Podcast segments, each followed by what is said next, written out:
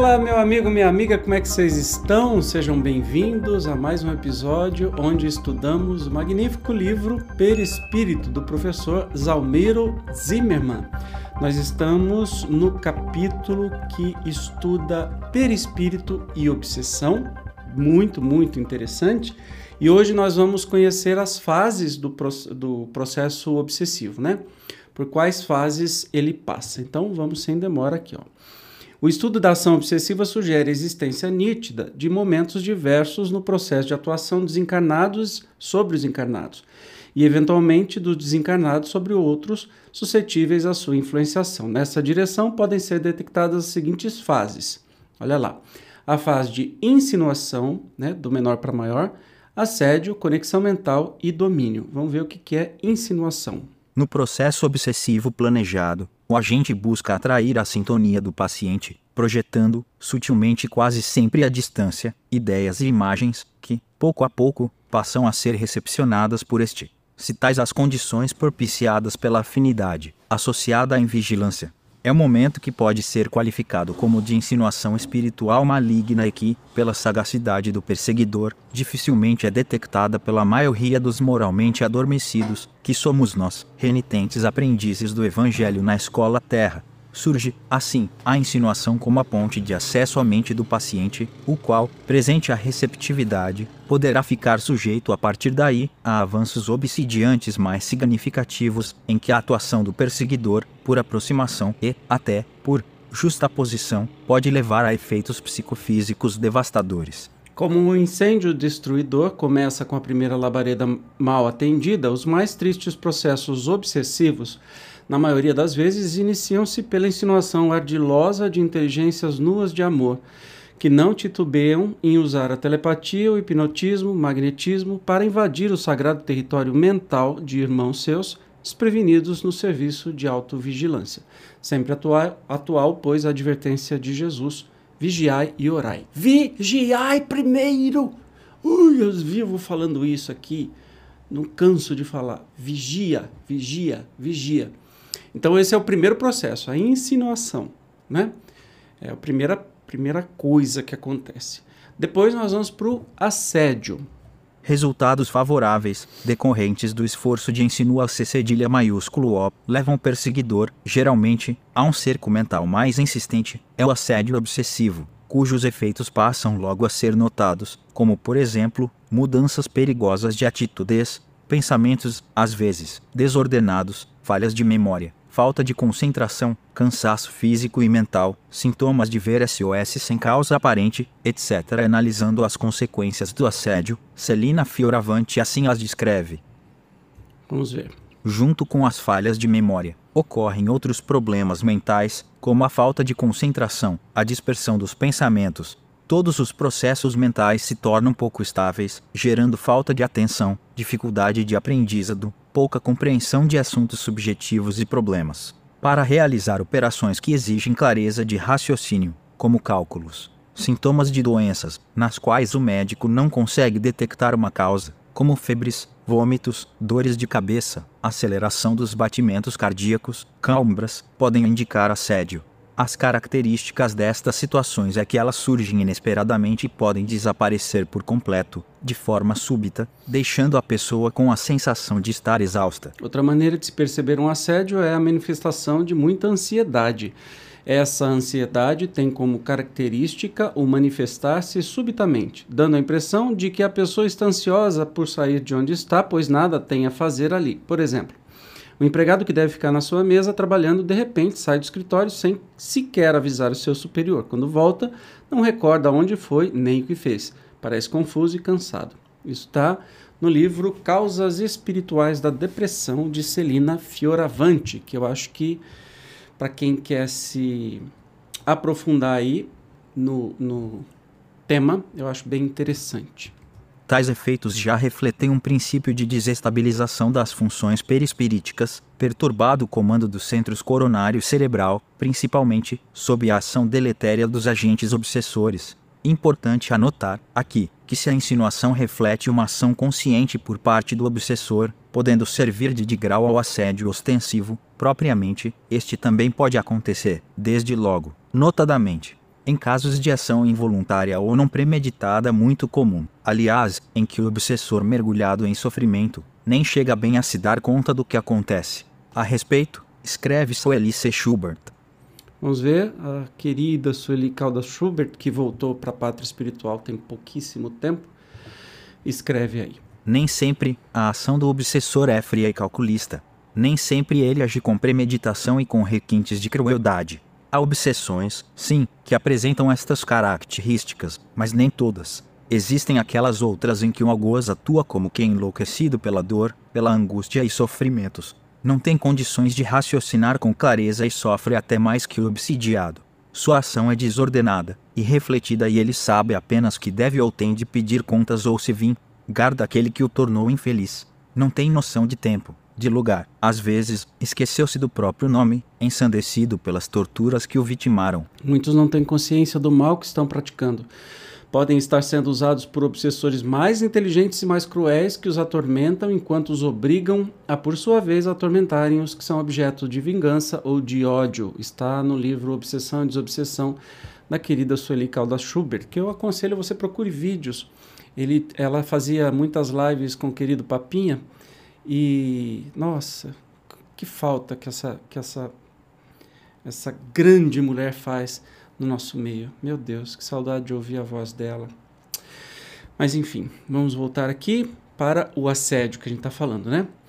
O assédio surge tão perigoso quanto se sabe que quase sempre é revitalizado pelo obsessor por via de persuasão ou hipnose durante o sono físico do paciente. Lembrando, assim, que esse trecho que fala da Suely é que, às vezes, o próprio espírito obsessor, ele não sabe direito o que, que ele está fazendo, não lembra nem do nome. O ódio que ele tenha deixa ele tão... sofre mais do que obsidiado, né?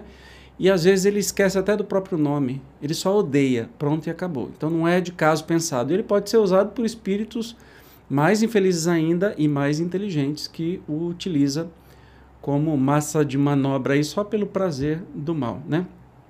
Mas ele pode é, surgir tão perigoso que pode ser revitalizado pelo obsessor por persuasão, hipnose ou durante o sono físico. Por isso, por suas consequências imediatas ou futuras, pois que dolorosos desenvolvimentos poderão ocorrer, não prescindem do necessário cuidado que, a começar, deve partir do próprio obsidiado. Nesse sentido, a lúcida advertência do nosso querido Chico por André Luiz diz assim, ó. Em todos os quadros do universo, somos satélites uns dos outros.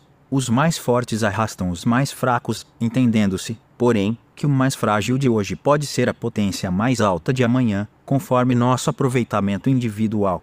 Expedimos raios magnéticos e recebemos-los ao mesmo tempo. É imperioso reconhecer, todavia, que aqueles que se acham sob o controle de energias cegas, acomodando-se aos golpes e sugestões da força tirânica, emitidos pelas inteligências perversas que os assediam, demoram-se, longo tempo, na condição de aparelhos receptores da desordem psíquica. Muito difícil reajustar alguém que não deseja reajustar-se. A ignorância e a rebeldia são efetivamente a matriz de sufocantes males. Está no livro Libertação.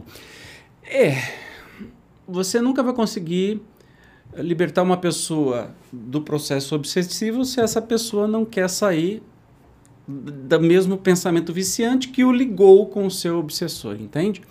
Aquela história, você nunca vai conseguir curar, né, alguém que não queira ser curado. Uh... Especialmente delicado é o assédio na mediunidade, porque deliberadamente dirigido à perturbação e à fragilização psicofísica do médium, que, já por suas faculdades, pode apresentar-se perispiritualmente mais sensível. Lembrando que daí a necessidade que, de que tenha consciência do processo que o envolve para que, pela força da humildade e da paciência, consiga livrar-se da perniciosa influenciação. Isso vai ser... um sucesso mais ou menos rápido, dependendo se esta pessoa quer, né, se livrar. Quer se livrar. Então, depende da mudança de atitude, da mudança de pensamento, da mudança do vigiar. O obsidiado pode desconectar o obsessor, mas para isso tem que ter força de vontade. E aí vai né, piorando agora com a conexão mental. Se exitoso o assédio, agrava-se o processo obsessivo com a ligação mais estreita das partes envolvidas. O que antes era uma tentativa de aproximação, a refletir-se em forma de insinuação, ou, já, uma aproximação, propriamente, significando um processo de assédio sistemático, em que a influenciação sutil corrói, pouco a pouco, as resistências psíquicas do paciente. Pode transformar-se em processo mais rigoroso de obsessão, em que a influenciação adquire maior densidade ainda. E a fase da conexão mental, em que o perispírito do perseguidor passa a ligar-se mais ao corpo espiritual do obsidiado, inaugurando, perigosamente, as possibilidades de justaposição perispirítica, que pode abrir as portas, não só para um tipo de fascinação mais persistente, como para os processos simbióticos e parasitários. Nessa fase, a ligação entre as mentes do obsessor e do paciente torna-se cada vez mais íntima, enfraquecendo-se, gradual e dramaticamente, a vontade deste. Então, assim, se nada for feito, né, pelos processos anteriores, você percebe que vai, é só uma definição de que vai aumentando. Então, o, a obsessão não acontece de uma hora para outra, né? Ele tem essas fases e sempre é, conta com a sincronia dos pensamentos e intenções do paciente e do agente, ou seja, do obsidiado e do obsessor, da atual vítima e do atual algoz, que pode ser o contrário, né, em vidas anteriores. E eu acho que, por fim, tem o domínio, né, que é o momento mais grave do processo obsessivo e é o que marca a quebra da resistência volitiva do perseguido, ou seja, não tem mais vontade, passando a gente a instalar o seu domínio mental sobre aquele. É... Essa fase é aquela questão da possessão, quando a gente chega lá na possessão, né? Essa fase já caracteriza a subjugação, olha só, sem dúvida, o estado mais avançado de obsessão em que o obsidiado passa a mostrar mudanças ostensivas em seu comportamento e pode, tristemente, chegar a perder a própria capacidade de discernir, como observa o espírito, o espírito Odilon Fernandes pelo Baccelli. A obsessão, de início, nem sempre se instala com todo o ímpeto sobre o obsidiado. Poderíamos compará-la à pequena tumoração, que, a pouco e pouco, se desenvolve, chegando, não é raro, a tomar conta de todo um órgão. A obsessão alcança o seu estado de maior gravidade justamente quando o obsidiado perde a faculdade de discernir o que é certo do que é errado. Confuso, praticamente anulado em suas condições intelectuais, o obsidiado coloca-se à mercê dos espíritos obsessores que lhe substituem a vontade. Quando o obsidiado luta contra as ideias estranhas que lhes são sugeridas, ainda há esperança de rápida reversão no quadro obsessivo que se desenha, mas quando ele as incorpora de modo totalmente passivo, o problema torna-se por demais preocupante sem qualquer previsão de melhora. Aspas. Tá, tá no livro Mediunidade e Obsessão, do Baccelli, né? Pelo espírito de Odilon Fernandes. Da simples insinuação à completa dominação da vontade, desdobra-se dolorosamente o processo obsessivo, ainda que o paciente mormente nos períodos iniciais, mormente, mormente nos períodos iniciais, usando de seu livre-arbítrio, tente muitas vezes reagir, e que também não basta a consciência do envolvimento e a vontade de se livrar sem uma efetiva mudança da postura moral, como a propósito ensinava o apóstolo da caridade, doutor Bezerra de Menezes, quando ainda encarnado. O uso que fazemos do nosso livre-arbítrio na repulsão daquela causa perturbadora pode ser eficaz ou inútil, conforme a natureza dos nossos sentimentos. Se forem bons, a nossa resistência rechaçará todos os ataques do inimigo. Se forem maus, serão ventos a auxiliarem as correntes do inimigo. Cada um de nós forma a sua atmosfera moral, dentro da qual somente podem penetrar espíritos da nossa natureza, que são os únicos que a podem respirar. Que lindo! doutor Adolfo Bezerra de Menezes, A Loucura sob Novo Prisma. Magnífico. Verdade ainda que a misericórdia divina, através da assistência de abnegados benfeitores espirituais, interfere no sentido de aliviar o sofrimento dos que passam pela obsessão, propiciando seguidamente pausas de reequilíbrio que possam favorecer o redirecionamento do seu comportamento moral. Você entendeu? A gente chegou ao fim aqui. Você entendeu do que se trata? A obsessão só acontece quando há sintonia, quando há afinidade de pensamentos, de intenções, e só vai quebrar esse processo obsessivo quando o obsidiado a vítima ou paciente mudar o pensamento, mudar a atitude. Lembre-se, lembre-se, ele não é vítima, ela não é vítima. Talvez a vítima seja o espírito que está obsidiando, que tanto ódio com a injustiça que recebeu desta pessoa, odeia, odeia que até esqueceu quem é, qual é o seu nome, ele só odeia. Tamanho o sofrimento que ele está passando. Então, a gente precisa ter na cabeça que é o seguinte, o obsessor nem sempre, não, quase nunca, é o vilão, assim como o obsidiado nem sempre ou quase nunca é vítima. São processos que se arrastam por vidas e vidas, e se ficar nesse negócio de vingança, de cada vez um pagar pelo o que fez, não tem fim.